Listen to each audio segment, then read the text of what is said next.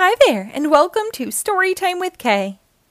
Today we will read Sleeping Beauty A Moment to Remember by Catherine McCafferty and illustrated by the Disney Storybook Artists.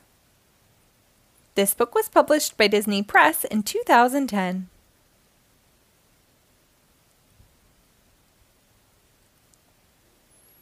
Princess Aurora sighed.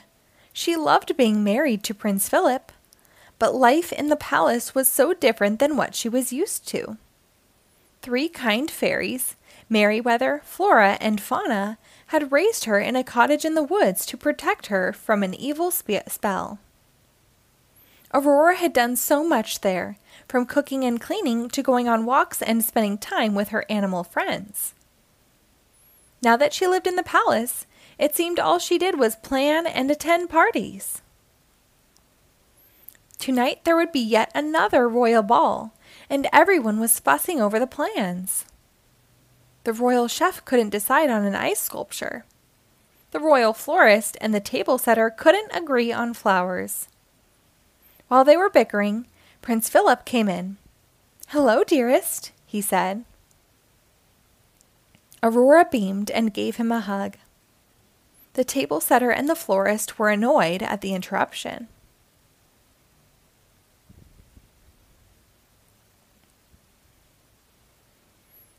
Princess Aurora, the ro- royal florist said, could you please tell the royal table setter that she must place the flowers in the middle of each table tonight?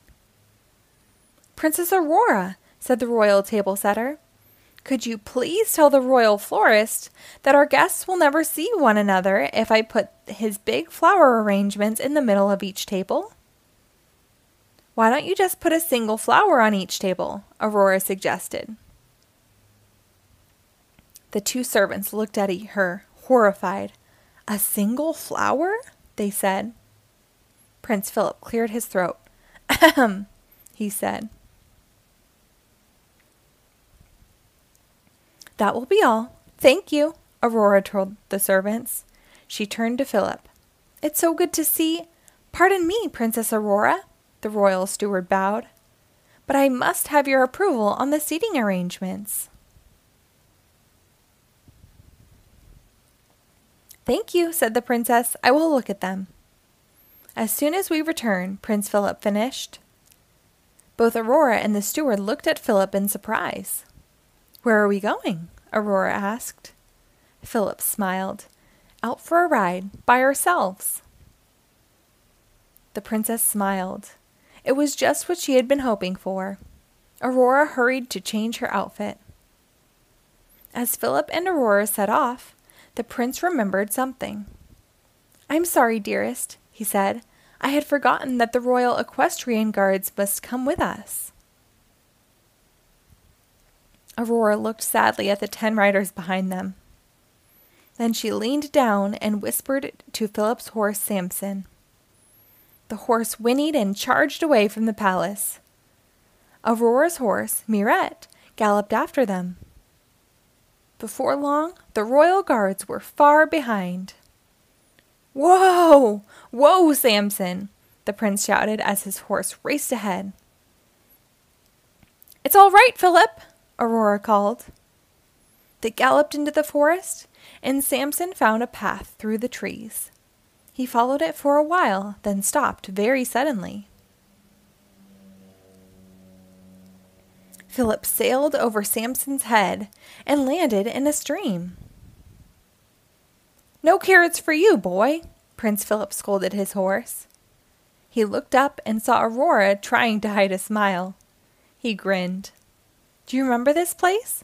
Aurora asked a little later.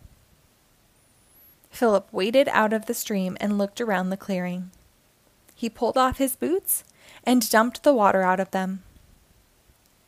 Then he set them in the sun to dry. Aurora took off her shoes too. She spun around gracefully, humming a tune.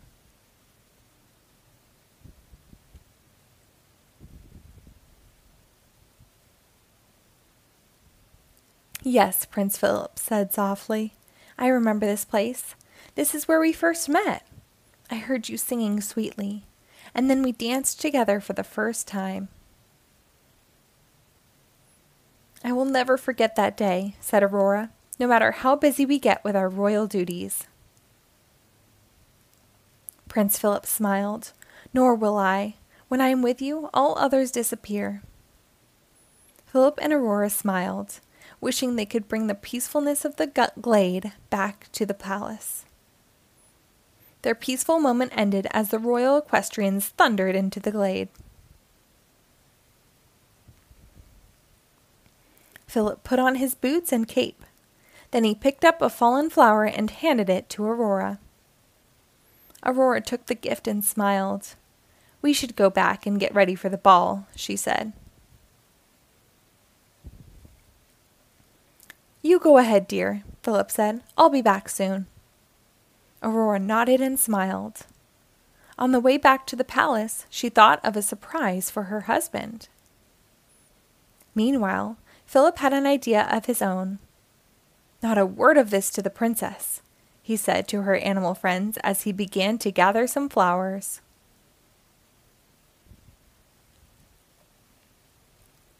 At the castle, Princess Aurora worked on Philip's surprise for the rest of the afternoon. Servants moved tables, laid tablecloths, and gathered flowers. Flora, Fauna, and Merryweather flitted about, helping wherever they could. More than once, Aurora heard a servant murmur, Our guests will certainly be surprised. Aurora just smiled. It is Prince Philip I want to surprise, she said, not a word of this to him.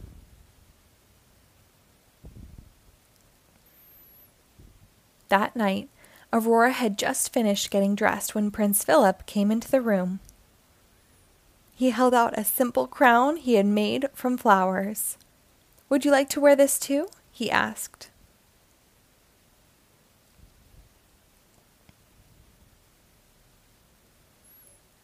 Oh, Philip, Aurora put on the flower crown and hugged her husband. It's perfect for this evening. What a lovely gift.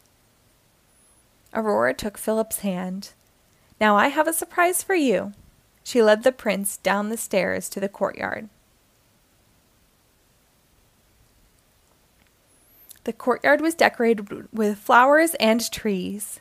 Water danced in the fountain. Aurora's woodland friends were there too. The glade will always be in our hearts, Aurora whispered, but now it is in our palace too. Just then, Philip's father, King Hubert, came over. This is much better than the stuffy balls I usually attend, he said to Princess Aurora. Thank you for all your hard work, my dear. Philip took Aurora's hand and led her to the middle of the courtyard. It is beautiful, Aurora, Thank you so much.